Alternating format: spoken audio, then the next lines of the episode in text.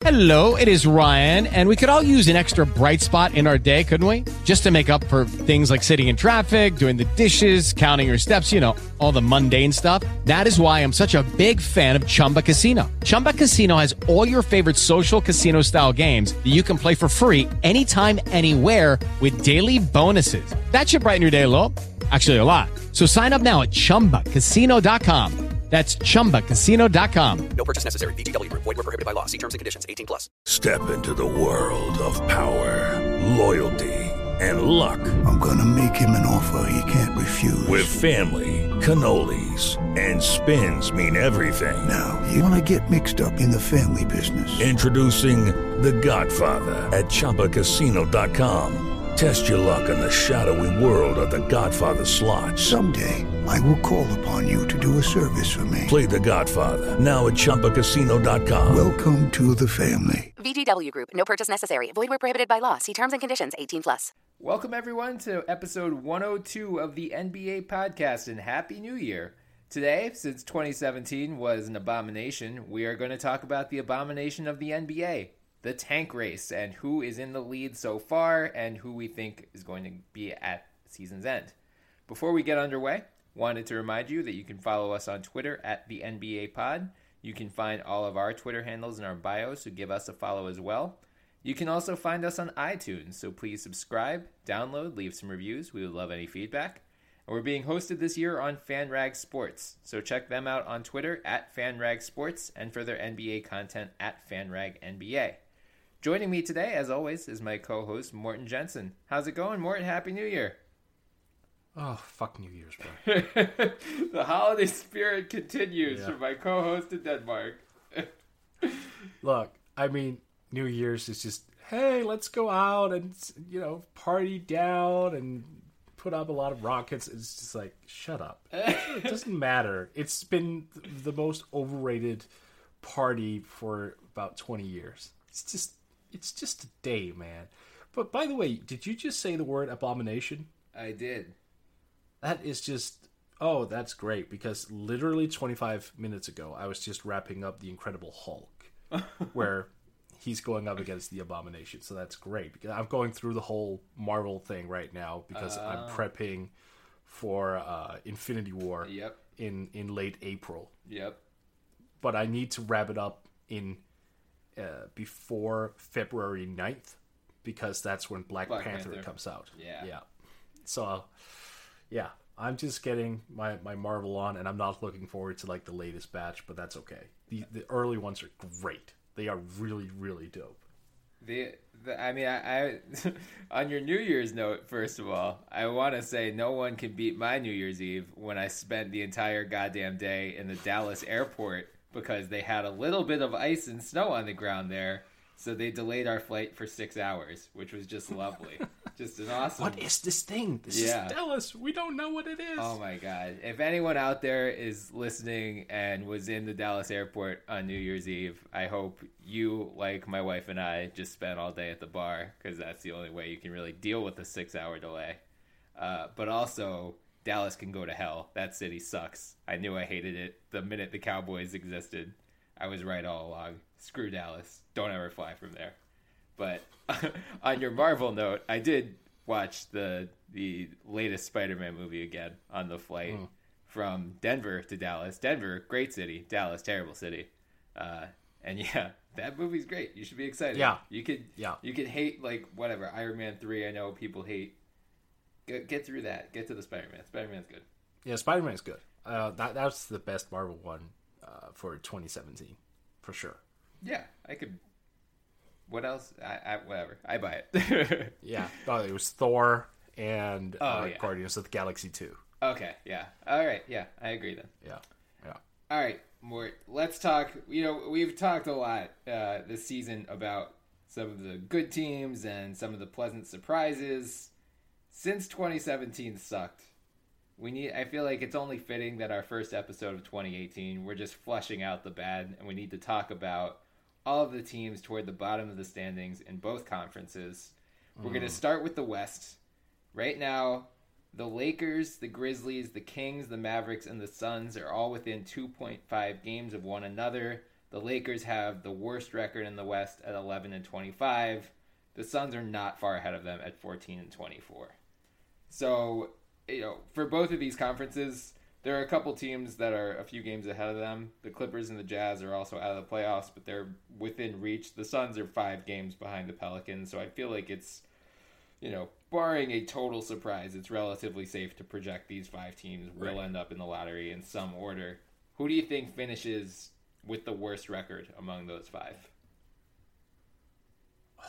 That's a good one. The Lakers, I'm sort of inclined to the Lakers, though.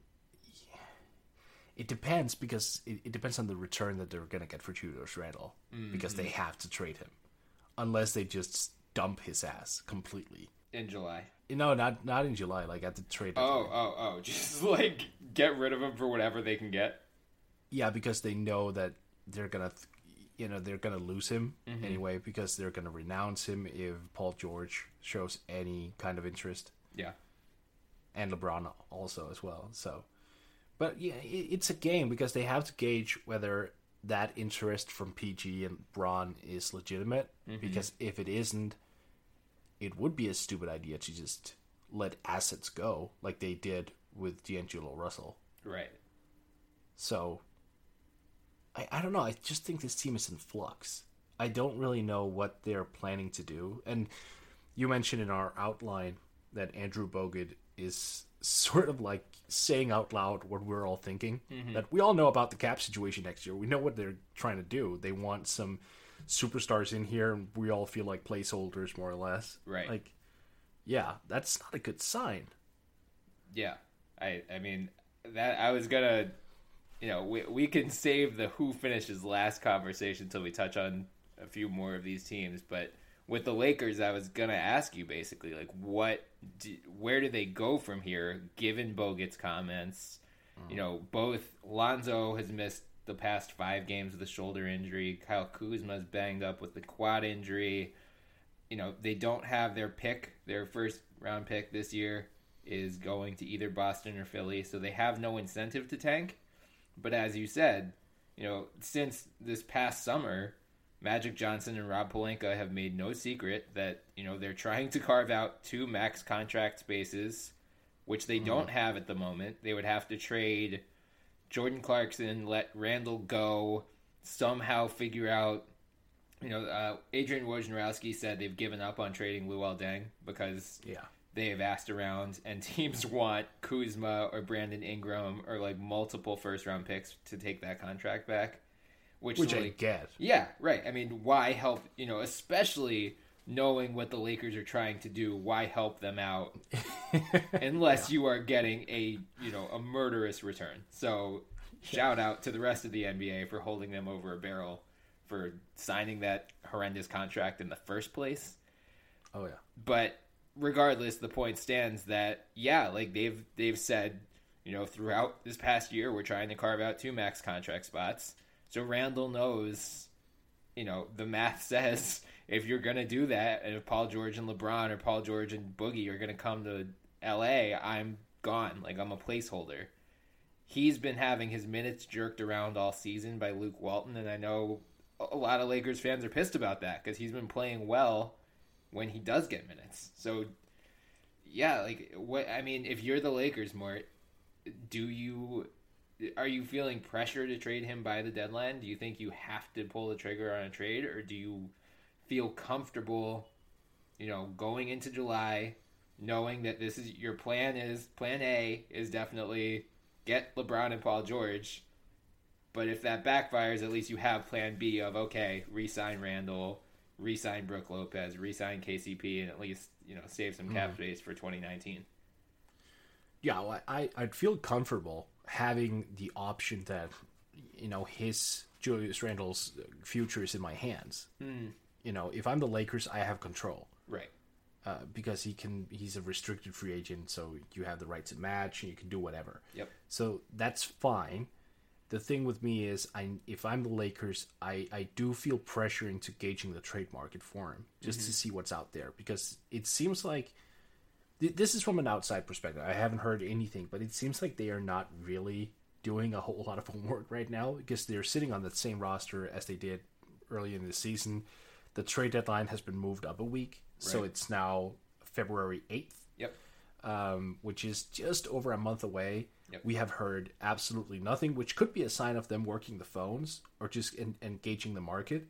But usually we have someone like Voj or Mark Stein picking something up, and we've heard absolutely diddly squat. Mm-hmm. So what I fear is that they're just sitting a little bit back and going, "Well, we'll see, we'll see what happens," and then in the summertime we'll make the the calls there, because they've done that in years past. Now, to be fair, Rob Pelinka is in charge now. Mm-hmm. That that wasn't the case a couple years back for when they were going for Carmelo Anthony, for example. So they might have a plan laid out, or they might be in the process of building one. But I'm sort of weirded out by the fact that we haven't heard any buzz surrounding them. Yeah, I mean, we to be fair, we haven't heard buzz about. Really, it's been relatively quiet on the trade deadline market so far. We've heard, you know, DeAndre Jordan and Marc Gasol, who we'll touch on in a minute, but And Nico, yeah, but like aside from the really obvious names, I think you know they probably. I I would hope for the sake of Lakers fans that they are doing some behind the scenes work, and we're just mm-hmm. not hearing about it. Maybe you know if if they are and the and we aren't hearing about it, that's a testament to their front office. Like the fewer leaks you have coming out, especially about sensitive subjects like trades, the better. So that's interesting. Do you think like NBA teams are going like anti Voj? Like trying actively to, to I don't know, making like Yeah. a competition. My name is going to be mentioned the least. Like, I mean, I feel like most of the time, I you know I don't know how this stuff works. I, I feel like most of the time when you have a reporter saying sources said, it's the agent, not a team.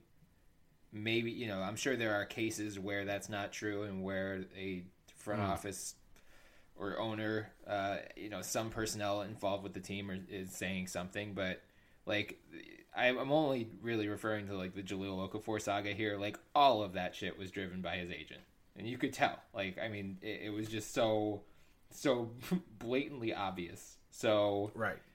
you know, maybe maybe Pelinka and Magic are I'm sure they're in contact with Clarkson's agent, with Randle's agent, and maybe they're saying like, look, we're willing to work with your client to get something that's favorable for all of us, but if you leak this, you're going to ruin all of our leverage, so just stay quiet. Like maybe it's just a some behind the scenes back channeling with, you know, agents and team Yeah, some agreement. Yeah, and like Right. maybe teams are wising up because they've seen, you know, when these trade demands become public, all of a sudden all of your leverage is gone, and then you, it's like then the team just doesn't want to pull the trigger.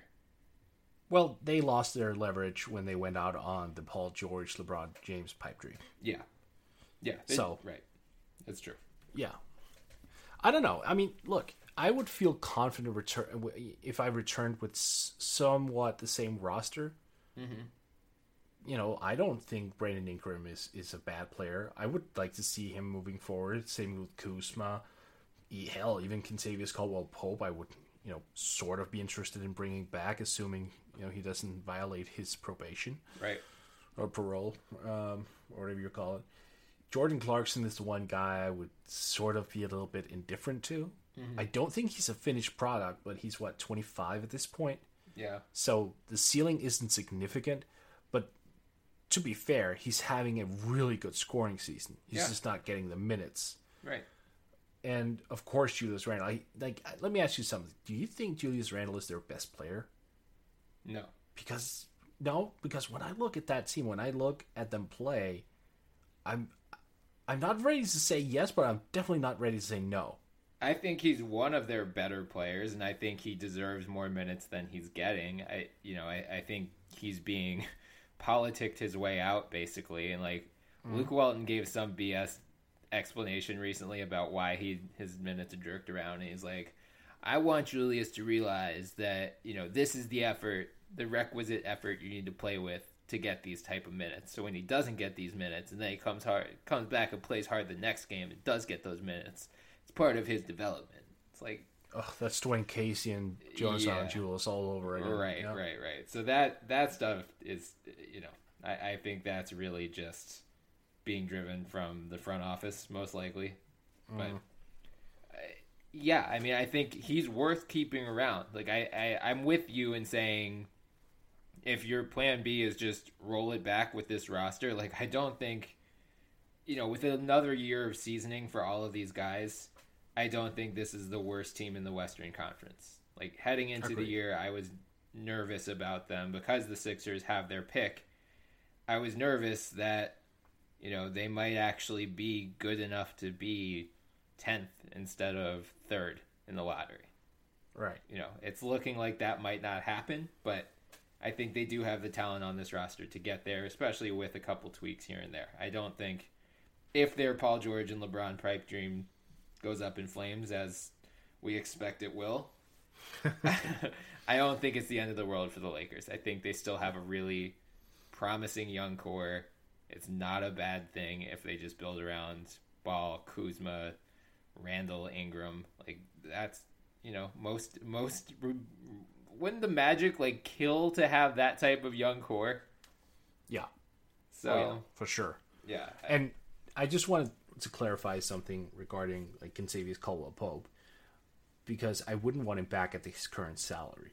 oh Like, yeah, I like yeah, I like him as a underrated two way player. Mm-hmm. And by the way, remember when we had Mark Deeks on and we talked about the perfect guy for Oklahoma City? yeah. KCP. Hey KCP, Yeah. because that his lack of efficiency wouldn't be a problem there. Right. Because it would it wouldn't be a lack of efficiency. He would be wide out, fucking open all the time. Mm-hmm. But he's kind of the guy that you're you expected him to be now. Like a couple years ago, we were like, yeah, he's good, but he's never going to be this highly efficient uh, guy who's playing like in a primary role, like Right. second or third option. And we see that again with the Lakers. Like it's eerily similar stats to when he was in Detroit and efficiency and all that. So him at a discount, return with uh, Julius Randle, Brandon Ingram, Kyle Kuzma, I guess Lonzo Ball as well. He can come too, Bryan. That's fine. That's okay. Then yeah, sure, I wouldn't mind rolling that back and see what you get. Yeah. Yeah, it's it's going to be really interesting to see what happens with the Lakers in the next month or so. And another team right in that same mix with Western Conference, you know, would be hopefuls turned disastrous seasons, the Grizzlies, who have been without Mike Conley for more than a month as he works his way back from another lower body injury. We still don't know he, he it sounds like he's grat, ramping up his uh, return to practices, and he was. It sounded like he, he might be back relatively soon, but at this point, they're twelve and twenty five. They might be too far gone to really get back into the playoff race. So what a waste of Tyreke Evans. yeah, so that's my question.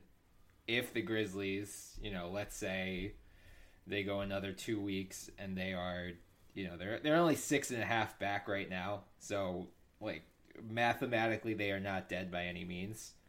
Mm. But let's say Conley is out for another two to three weeks. They fall, you know, eight, nine, ten games out from the tenth or from the eighth seed. It's February first what do they do with Tyreke Evans? They almost have to trade him, don't they? Oh, I hate saying yes to this because here's the thing: they've been looking for a guy like that for so long. Now they have him. They have Marc Gasol and Mike Conley locked up on deals. They need him. Mm-hmm. They need this type of guy. But yeah, because of their situation, it's just painfully logical for them to trade him at this point, so they can get worse, get a better draft uh, position, and some sort of asset in return. It just makes sense. But that must be such a bitter pill to swallow if you're a Memphis because that's the third guy. Yeah. Right? That's the guy you were hoping Chandler Parsons became. Exactly. And look, here's the thing. He's playing at an all-star level. Yeah. Like let's not kid around here. Tyreke Evans is putting up a PER of 23.1 and a true shooting percentage of 58.4. He's hitting over uh, 42% from downtown on high volume for his, you know, from his standards. Five rebounds, four and a half assists, almost 20 points a game in just 30 and a half minutes. Come on, just 1.9 turnovers as well, even though he's handling the ball a shit ton of the time. Yeah, I mean it, it's it's like he's rookie of the year Tyreke. You know, eight years Yeah, later. just better. Yeah, Yeah, just right. a yeah. lot better. Except now he's hitting threes at a forty-three percent clip instead of twenty-six, Yeah. basically. So I mean, again, it's it has to come down to like gauging the situation because maybe Tariq feels, oh, you know what, I kind of returned to mm-hmm. where I was supposed to be here in Memphis. That's that's due to the system. That's due to the the trust they have in me as a player. I mm-hmm. like it here, and if that's the vibe that they're getting, and he's like, you know what, I want to be here. I want to return next year. Yeah, sure, they'll ha- they'll have to clean up the cap and figure out a way to keep him but then I would hesitate moving him because they've been looking for how long have been have they been looking for this third guy? Five years? Yeah, right. I mean, you know, they well they had Z-Bo for a while, but like but he a, was- a wing, yeah. like another complimentary wing for sure. I That was mean, Rudy Gay the last time. yeah, that sounds right. I can't think. Yep. Yeah, I mean, like Tony Allen was great defensively, but you know, he Right. teams learned to ignore him very quickly on offense. Mm-hmm. And yeah, they And really Chandler Parsons isn't going to be returning to what he used to be. Right. Yeah. I mean that that is a sunk cost at this point. He's Mm-hmm. he's playing better than he did last year, but that does not say very much because he was barely on the floor last year and he was Right. horrendous when he was.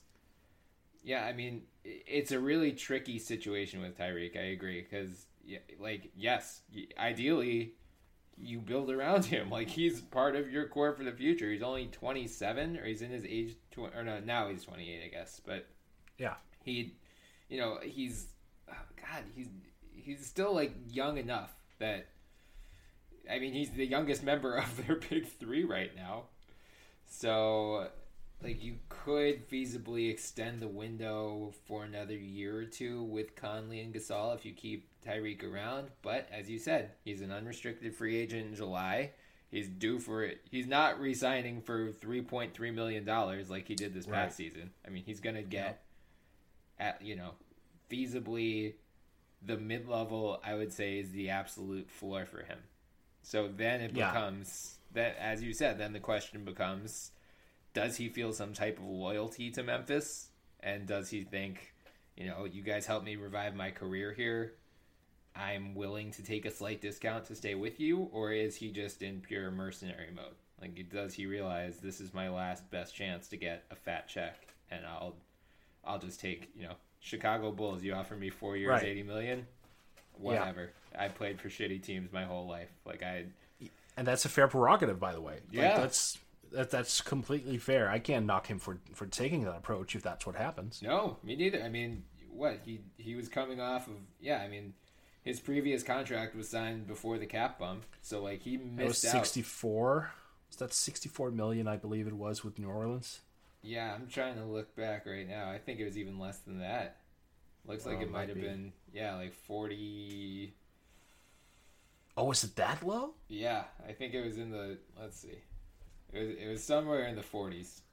It looks like. Oh, yeah. Okay, so he Uh, missed yeah, out. Four year, forty four million. Oh yeah, yeah. He's he's going for the cash. Yeah. So Yep. I mean, it, it sucks for Memphis, but you know he's signed to a cheap enough deal and he's playing productively enough that I feel like he would be a valuable addition to any playoff contender. So I think a team would, you know, if Lou Williams fetched a first round pick last year, Tyreke Evans should be able to fetch a first round pick this year. Um, so I've I've been mentioning a whole bunch of names even just five minutes ago. Thunder. Yep. Wizards Oh, that's a good one. or the Raptors, like No, no, no. Let's stick with the Wizards. Yeah, I mean, I don't know what they have to give up. I think that's going to be a lot the problem with a lot of these teams. Unless, Probably a first round pick. yeah, and I mean, if if Memphis is willing to do that, you know, all of those teams are going to have relatively low first round picks. Maybe not OKC or Memphis. I mean, or uh, Washington. Yeah. Like maybe it ends up in the high twenties. And if if Memphis says, you know what, screw it, we're rebuilding anyway. Let's just accrue all the picks we can. Tyreke's gone. It doesn't matter. This is a lost season. You mm. know, a, a pick in the twenties is better than nothing. But yeah, like Yeah. he, I don't, I can't he's think not a long term guy either. right. I mean, yeah, you're giving up. You know what? You're giving up a pick in the twenties for a valuable addition who's expiring in July, and if you don't want to keep him, bye bye. He's essentially going to like the Memphis situation in the East, just a better team because they have Ian Mahinmi on the roster, who's clocking up their chances of re-signing him. Yep. So maybe we're looking. We should look at teams that have the opportunity to re-sign him. That's it's going to be a very small set of teams, Hmm. especially teams that that are going to be in playoff contention. Right. I mean, like I oh, think Oh, yeah. Philly would, but I don't think Philly is going to give up anything of value for him. No. No. So And Miami capped out by the ridiculous summer yeah, that they had. yep, Indiana is not really in need of a guy like Tariq because they're, I mean, they're good, but they're not. I don't know. Are they at that point where they might be a buyer's team? Indiana. Yeah. I think it depends on what happens with Victor Oladipo, who has been Yeah. out for a couple games now with a knee injury. We don't know when he's going to be back. Uh, they've lost four straight. They're only a half game ahead of the Knicks for the number eight seed right now. If if Dipo come Hmm. if Dipo's out long term, we should Yeah, be mentioning them in the tank conversation too because they are about to nosedive. But I Detroit. Yeah, Detroit would be a good one.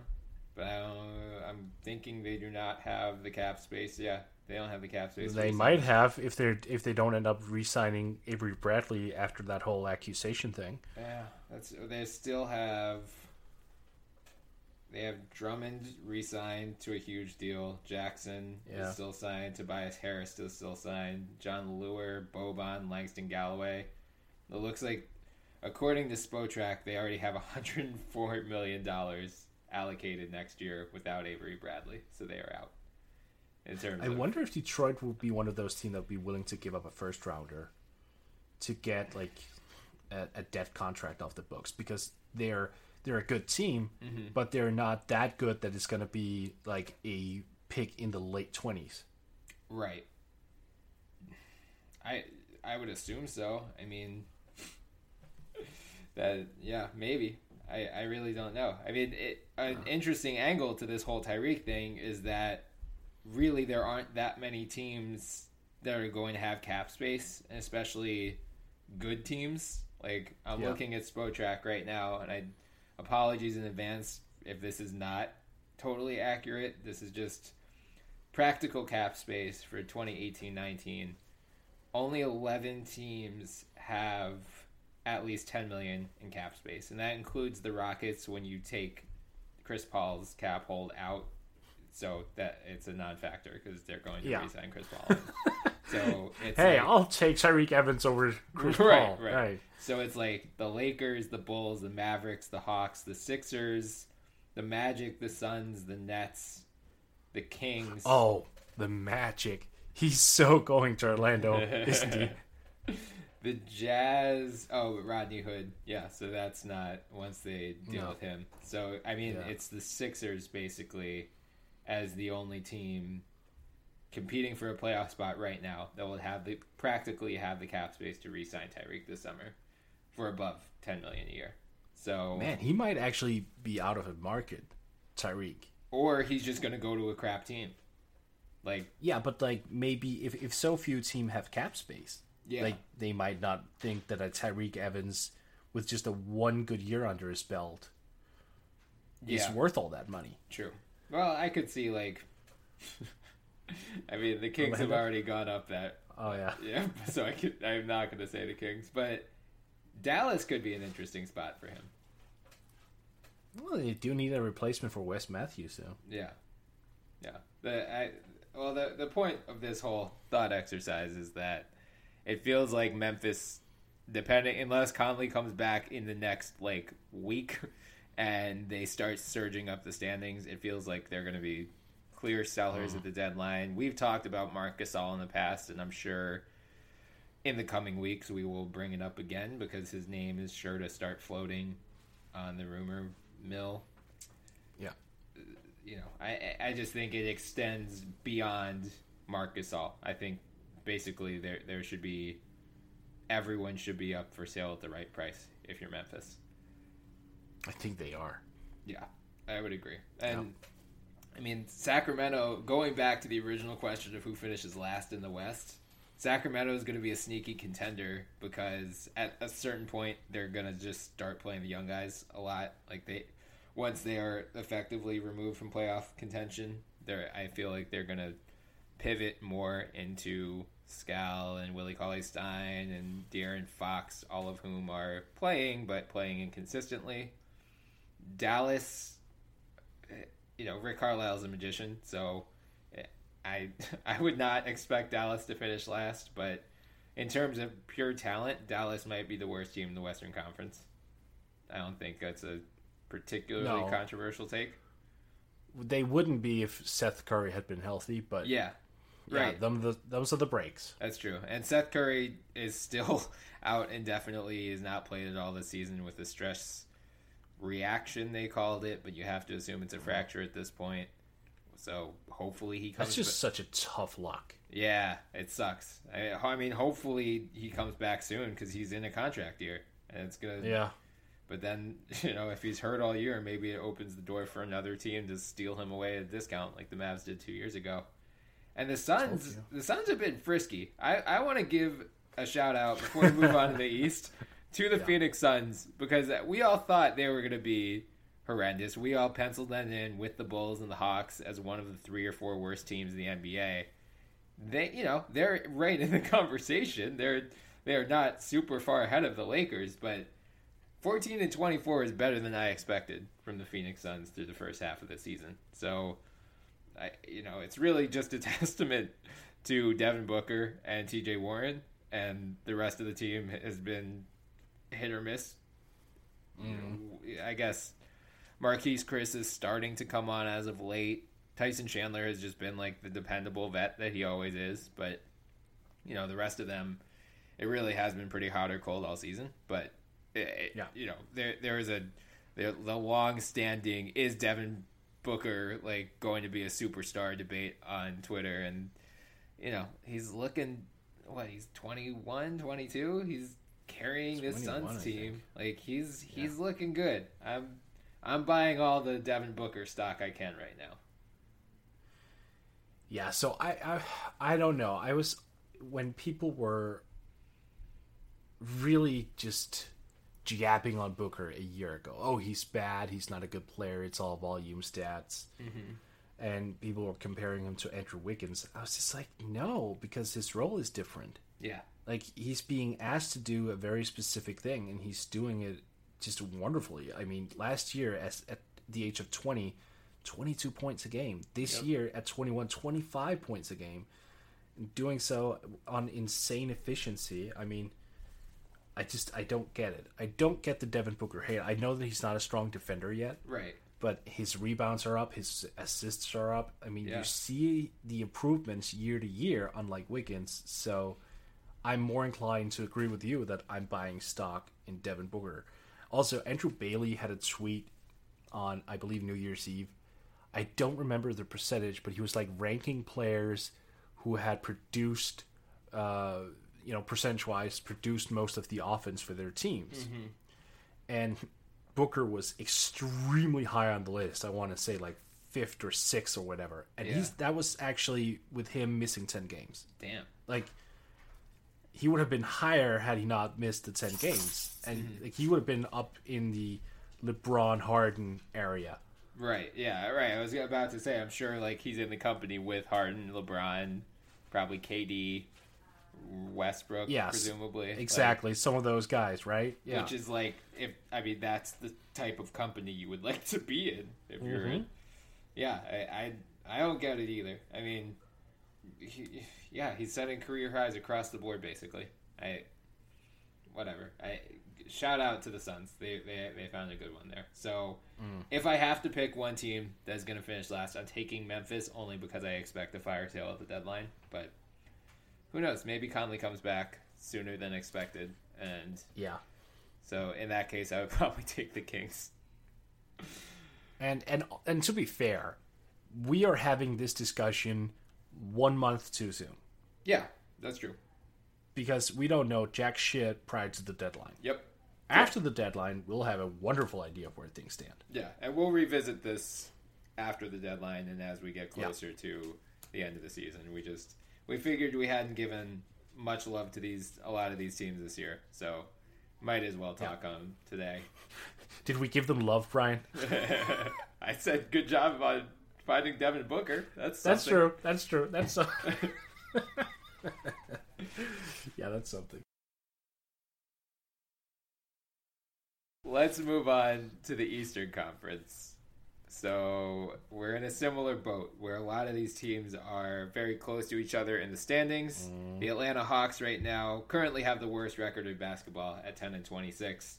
Orlando Magic, Chicago Bulls, Charlotte Hornets, and Brooklyn Nets are all within 3.5 games of the Hawks.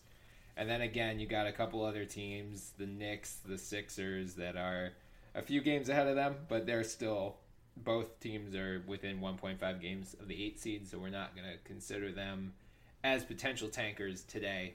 That could change in the next couple weeks.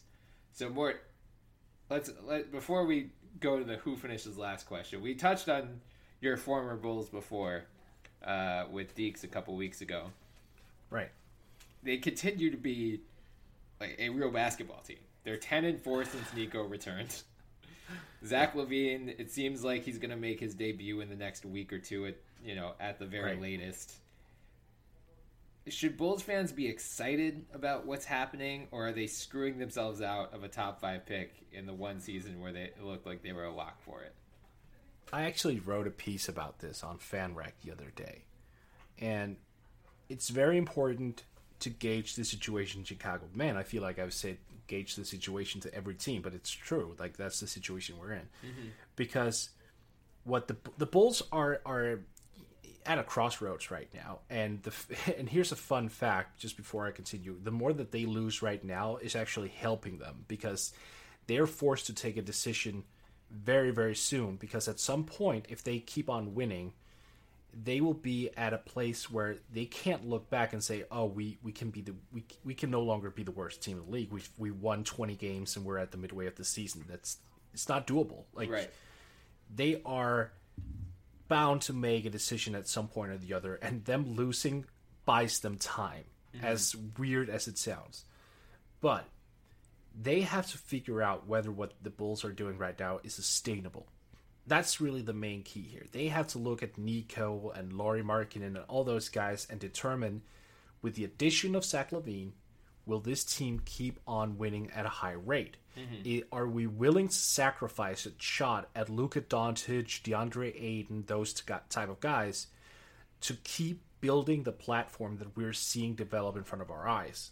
And to be fair, Kris Dunn has been better. Bobby Portis is much improved. Nikola Mirotic, very much improved. Lauri Markkanen, strong, good player. I mean, it's not like the components aren't there. It's just you run the risk of getting a team that is somewhat like the Miami Heat. Mm-hmm. They have a good second half or first half, or you know, half a season of good play, and then you d- decide to go all in on it. And, you know, we're banking on these guys, and then you forego a high draft pick, and then you see that guy be drafted somewhere else and blow up as a superstar, and you go, oh, oh no, Right. and so so they have to simply understand they have to get on the same page and go are we willing to sacrifice that chance to believe in the team that we have right now? Mm-hmm. And I, I'm really leaving it up to each Bulls fans because some some guys are just excited to see them win and you know fair game to you. That's fine. That's that's cool. That's that's okay.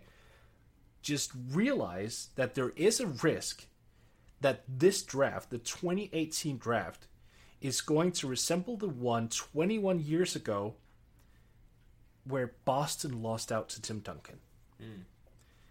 And who knows, Luka Doncic could be Chicago's Tim Duncan. for 20 goddamn years. Mm-hmm. So that's what you're up against. Am I willing to risk all of that and go all in on this somewhat brief winning streak? Right. So, if I mean, because it's Garpax, we're gonna assume they are, and that they will, you know, I'm yeah, I'm inclined to agree with that. yeah. But let's say they realize that, you know, yes, it's great. Like I, I think what you said is right. If if they were winning by playing veterans who have no place in their long term future, like only playing veterans who have no place in their long term future, and the rookies and the pit, you know, like mm. if a Kris Dunn and Lauri Markkanen weren't even getting off the bench, I'd be much more alarmed as a Bulls fan. But the fact that Dunn has been such a critical piece of this stretch, that Markkanen's playing well, that Bobby Portis is playing well, you know, yeah, Nico's helped fuel a lot of this, but they have a team option on him next year. Like they could keep him mm-hmm. around, so it's not like he's you know guaranteed gone in July. They have you know what they are Right. doing. They they are building something here, and if LaVine comes back and he helps continue this this hot streak of late, like you know LaVine. That's that's the main piece you gave up for Jimmy Butler. Like you hope Zach LaVine turns into something worth Right. keeping around. But let's let's assume Garpax realizes, you know, what you said. Like they they want Luka Doncic or bust, basically. Yeah. How- What do they do to cut this team's legs out? Basically, how do they get them back to losing? they trade essential pieces. For example, Robin Lopez. Hmm.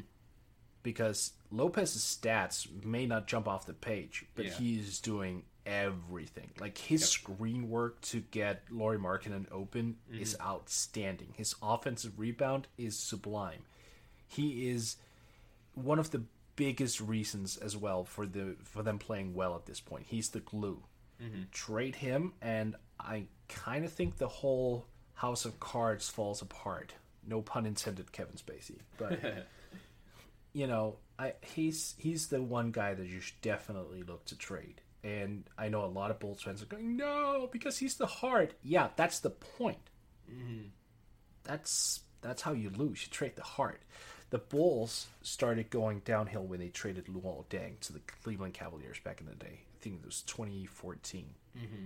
That's when they lost their identity Yeah, trading Luol Deng was that's what you could trace it back to. Mm-hmm. They lost respect from the players. They lost that voice, that the guy who could walk around everyone in the locker room and put an arm around them and give them guidance and all these things.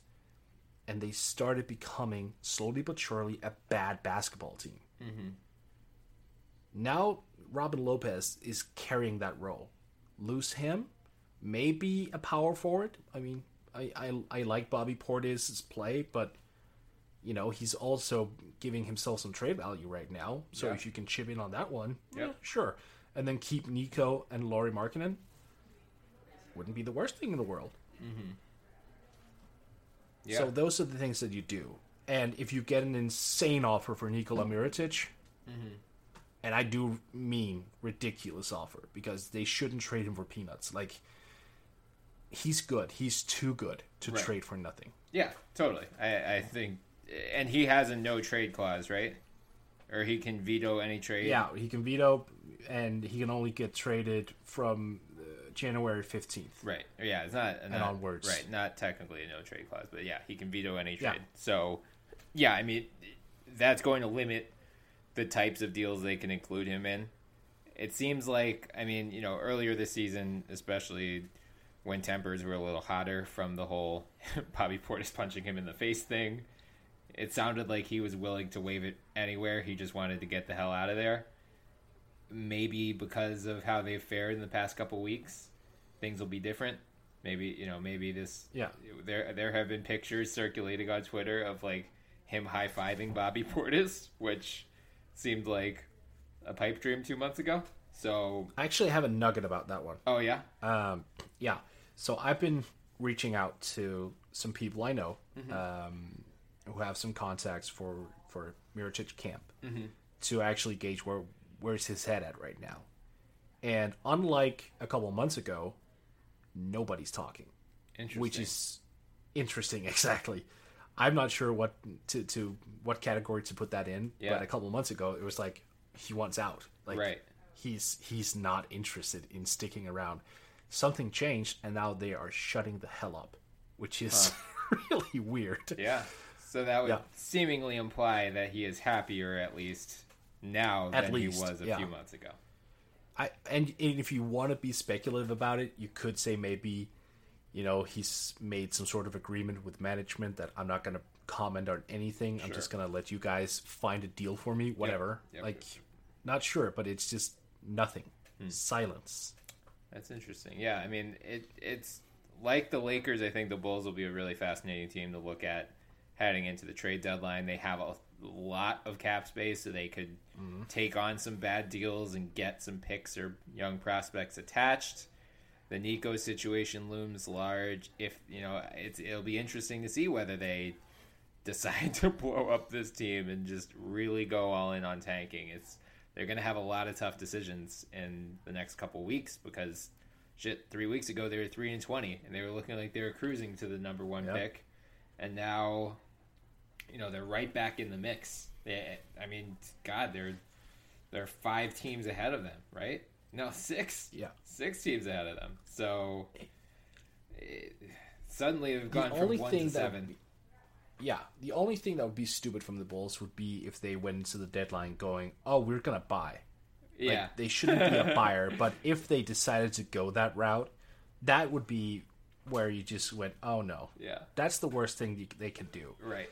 At least don't be a buyer. Just wait it out. If you're in, if you're interested to see how this team goes, just play the young guys. Yeah. I will say this. I'll add another name that they sh- probably should be looking to trade.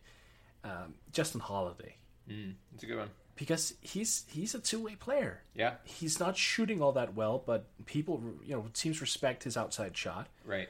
and he's pretty dynamic in that regard. So if you trade him, and he's also one of the older players on the team, trade him and Robin Lopez, and force a shit ton of minutes upon Denzel Valentine, who is still a tremendously poor defender. Yeah,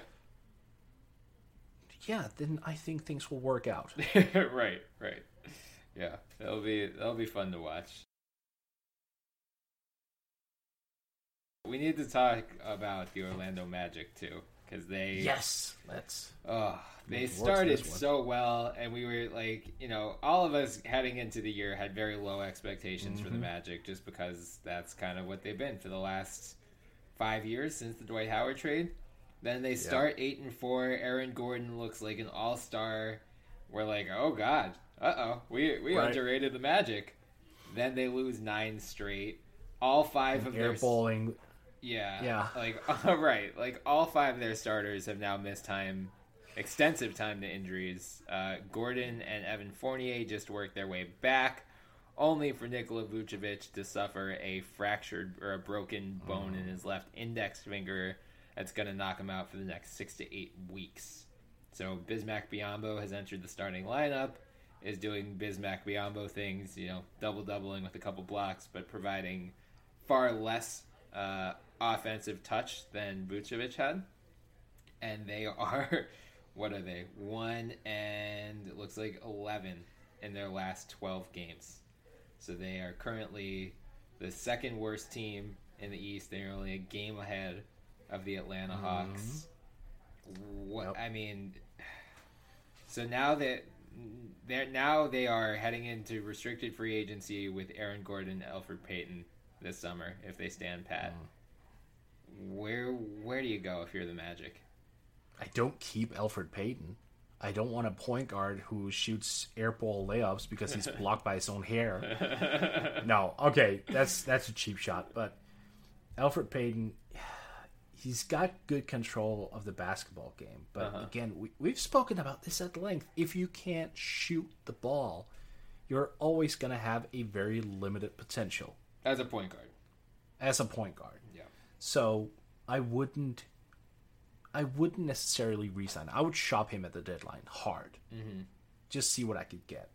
Aaron Gordon, I keep. Yeah. He's yeah. shown enough Yeah. for me now that I am. He's a keeper. Yeah. And I kind of like the offensive potential in a three man core of Gordon, Fournier, and Vucevic. Everyone can shoot. Uh, they're not a liability at the free throw line. Two of them can rebound. They can all pass the ball somewhat efficiently. So I like that.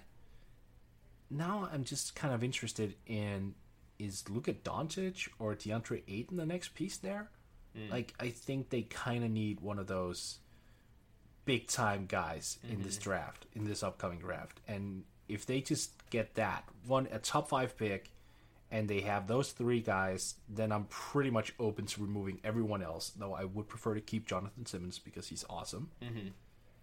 But everyone else, and I'm of course assuming Jonathan I- Jonathan Isaac will be back. He's only played 15 games. That's why I'm not, yeah, counting him in at this point. Yeah. Adios to everyone else. Everyone else, literally. So I have two questions, and and we should note that we are going to unveil a new segment in a few minutes with your mm-hmm. sizzling draft takes. But before we get there, because I I have not followed the draft as closely as I usually do this year. Coincidence or not, the Sixers are not as bad as they've been the last couple of years, so maybe that's why I'm not following it as closely yet.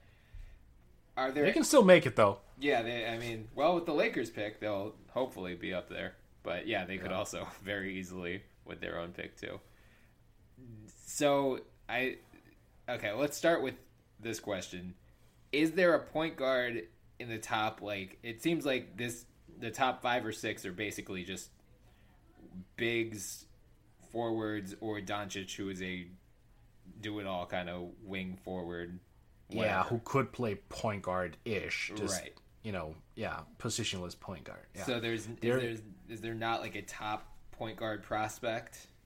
oh, there are two who are not in the conversation to be the first overall pick, but there are two point guards who are intriguing. Okay. One is Collin Sexton, and the other is Trae Young. I'm pretty sure Yeah. you've heard about Trae Young specifically. Yes, yes, yes. Yeah, And Sexton's Alabama, is that right? that's correct. Okay. Already had a 40 pointer. Um, is scoring 20 points a game, getting to the free throw line a ton. He is one of those guys who can finish at the rim and get to the line. He can also shoot the three ball. He's uh, he's he's a, a funny player, and I mean that but a very positive, complimentary type of way because he's he's very young. Mm-hmm. He's a freshman at Alabama, and despite the fact that he's this strong scorer, you're kind of looking at him and going, you know what? I expect him to do more. Like not necessarily at a college level, but when he gets to the NBA, like that, this will this would free him a little bit. He's- mm. He seems to be one of those guys who, on a bigger court and with better spacing and better players around him, is going to rise his game a little bit more. Mm-hmm. So, when you're looking at a freshman's line and he's averaging 20 points a game, getting to the free throw line nine times, and you're going, huh, he can do more, that's actually a positive. Yeah. Like, that's a compliment because th- that stat line is not common for freshmen at all. Right. So, right. yeah. So, I'm pretty secure in his ability. Mm-hmm. Really am. The bigger question is Trae Young. Yep. And the best comp NBA comp I have in this sense is is James Harden. But hear me out when I say that, Okay. because I'm not saying that he's going to be like James Harden. I am talking in terms of how he plays and produces. Hmm. So we have no idea how Trae Young is defensively. Like when mm-hmm. we look at him, it's a train wreck. However, you can look at it one or two ways. One, he's just he doesn't have the defensive IQ, mm-hmm. or second, he's asked to do so much offensively, like James Harden is. That's where the Harden part comes in. Okay.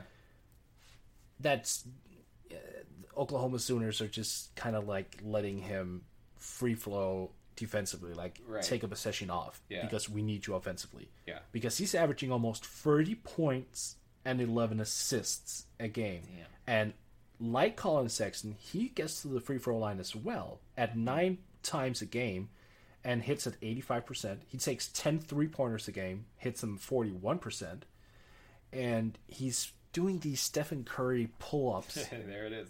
Yeah. Yeah, yeah. No, I mean, I'm just saying he mimics the game. Right He's now, not. I, I'm not. Right. Yeah, I'm not mocking you. I've seen the Steph Curry comparison on multiple sites, eh, Bleacher Report Right. included. Like I, you know, we're Yeah. as, we're as guilty as anyone. Uh, but it's it's funny just to hear all of you know, you know, a comparison to both Oh, yeah. Curry and Harden. It's like, oh well, shit. Okay. Yeah, no, he's he is ridiculous. He, Mm-hmm. Here's the thing: uh, when pe- when I see people comment on his game, they fall into one of two one of two camps. One is, oh my god, this is the next superstar. Oh my god, oh my god, oh my god. right. The second is, oh, he's maybe got the potential to be an NBA player because he's so slender. Okay. Like that second camp, I've I've removed myself from that one completely. Like initially after the first couple of games, I was like, ah, he is very slender, and then I started looking at his game and his production, and I'm like, no, he's an NBA player, Okay. for sure. The question is, how good is he going to be? Like, can he transfer that level of of production to the NBA? Mm-hmm. And that's where the big question remains. I could definitely see him get picked in the top five. I could also see him get picked outside of the top five Yeah. Okay. because he's hard to gauge. So going back to the Magic, then let's assume whether they trade Payton at the deadline, let him walk in free agency, whatever. Mm-hmm. Do you think either Sexton or Young could be their answer at point guard, or do they, you know, should they be all in on Luka Doncic? Do you think that's the better play and slot him in as the nominal three between Fournier and Gordon, but he can be Oh, like if they guard? win the lottery? Yeah. Well, no, I mean, Oh, no, just, no. if they win the lottery, I assume they take Doncic, and you know, right. That's like he's the clear cut number one guy. right. But like, should There's- they should they actively tank to try to get him, or do you think like Sexton or Trae Young, you know, God forbid they end up like six or seven? Like, are could Oh, either yeah. of those guys be their answer, or should they just be like, th- whatever, whatever the rigging for Wiggins, whatever that is for Doncic this year? No, I mean, I, I think Doncic is the type of guy you tank for. Okay. That's also why, personally, when it comes to the Bulls, who we sp- talked about earlier, Uh-huh. I do think they should like trade Robin Lopez and Justin Holiday and those guys. I don't think they should win. Uh-huh. I think Doncic is going to be a generational talent. Okay. I think he's going to be a franchise player.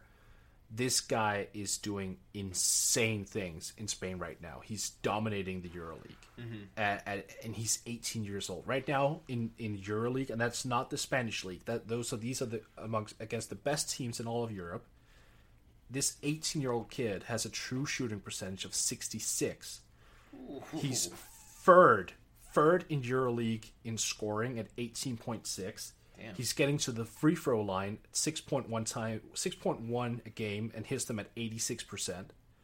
He's 5.8 re, uh, five. Yeah, let me just see if I remember this right. 5.8 boards, 4.8 assists, and he's shooting the three ball at 35.6 percent. This is off the top of my head. I was research, researching him the other day, and like you don't do that at that age. That Right. type of production is like placehold for guys who are in the late twenties, like prime fucking years. Yeah, man.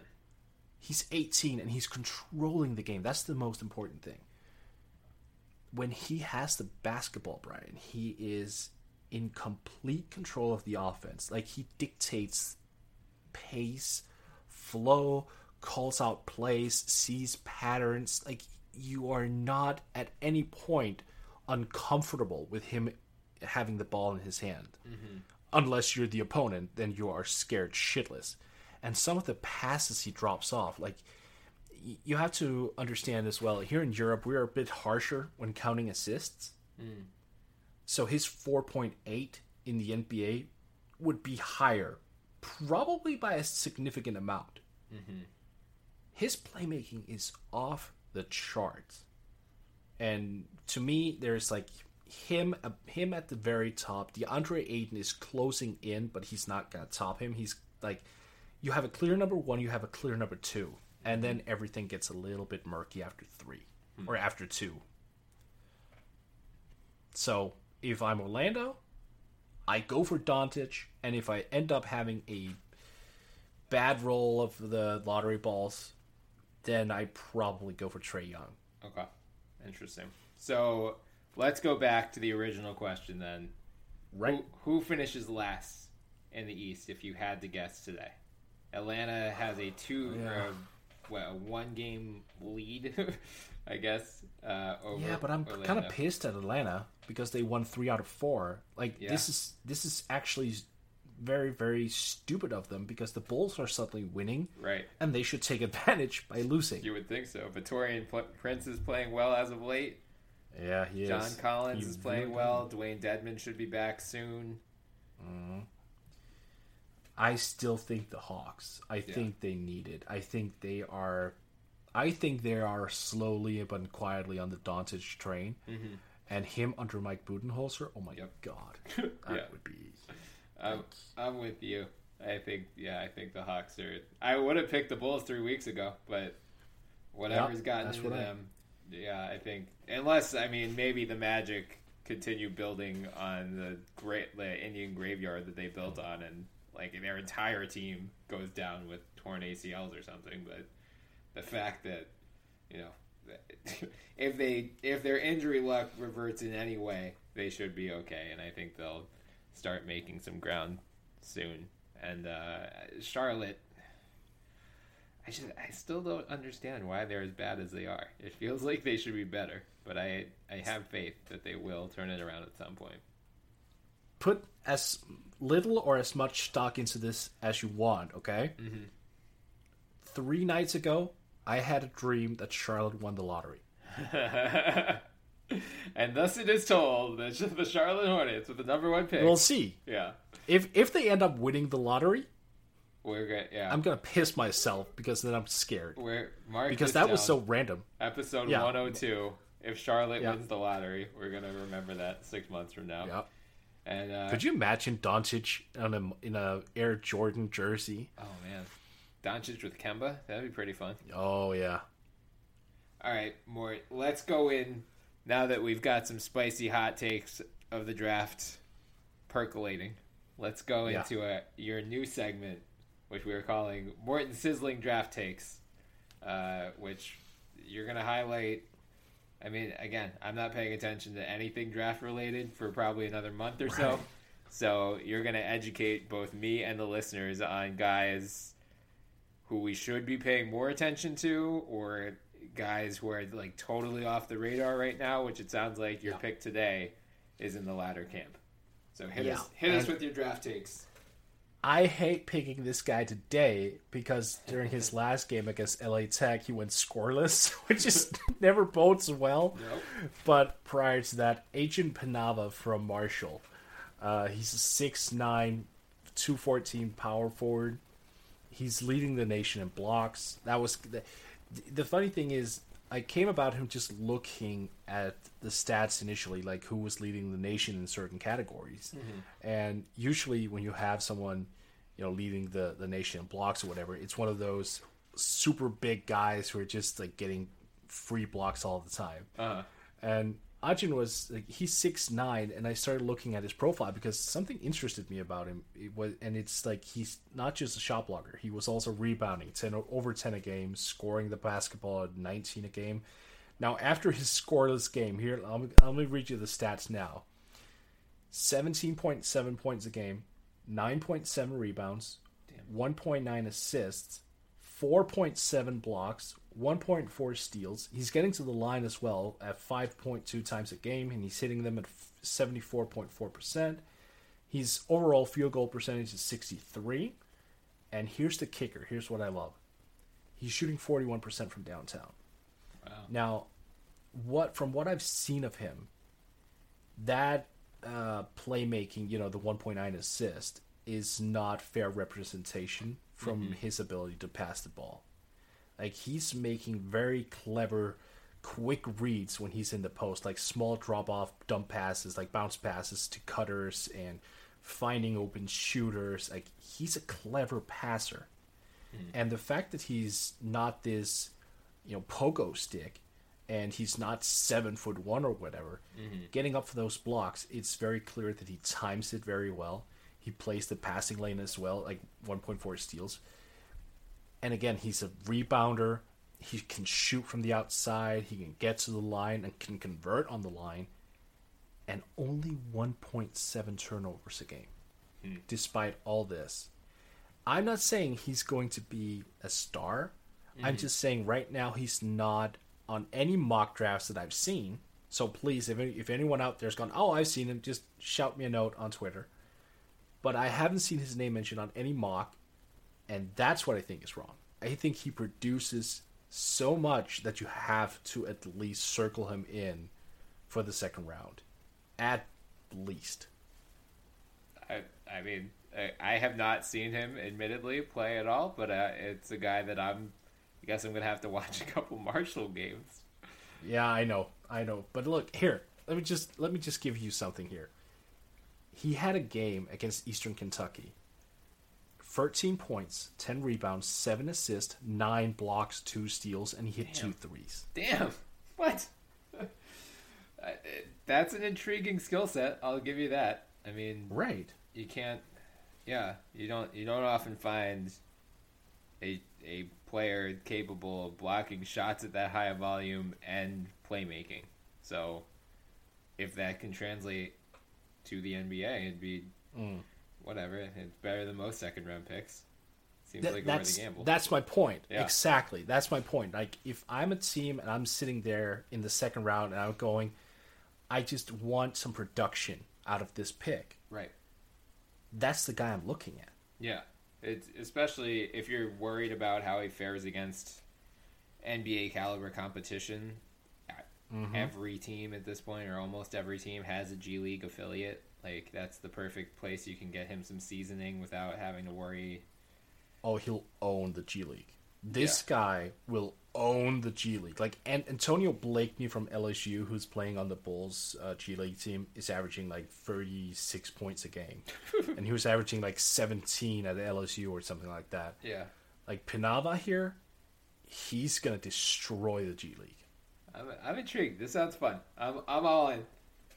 He could be our he could be our the NBA podcast sleeper until you tell me Yeah. about someone next week, and then I'm all in on him too. But Yeah, I know. You- like you were all in on uh, Jamal Murray as well. Oh yeah, well that Like- I mean that one's legitimate, but I you know I love these like little weird fringe guys. I mean shit, T.J. Yeah. McConnell is one of my top five probably favorite players in the NBA right now. So Oh yeah. yeah. if Penava is drafted by the Sixers, I'm not going to hear the end of it. yeah, they do have four second round picks, three of which they will sell to the highest bidder because Mm-hmm. yeah, whatever. Um, all right, so let's move in.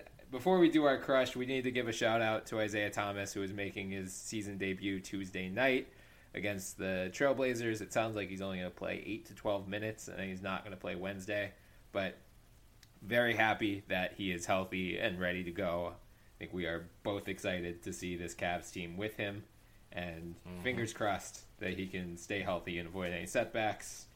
Um, we'll touch on we'll touch on more of the implications of this next week, but James Harden's out at least two weeks with a hamstring injury as well. So the, the Rockets, I mean, they have such a huge lead in the Western Conference standings. They are seven games ahead of the Oklahoma City Thunder, who are in fifth place. That I don't think they're going to rush Harden back anytime. You know, I- if, if that two week No. timetable gets pushed into a four week timetable, I would not be surprised at all. Um, but we'll we'll touch more on that next week when we start debating some All Star stuff as well. You only hope that so your LeBron for MVP vote is Oh man, Going to get It's- increased. it- no, I only hope that I keep saying that I want James Harden to finish second in the MVP race from now until the end of time because they stand so hard for him. For the like, they they think MVP is more important than a championship. By the way, they discuss it in Houston.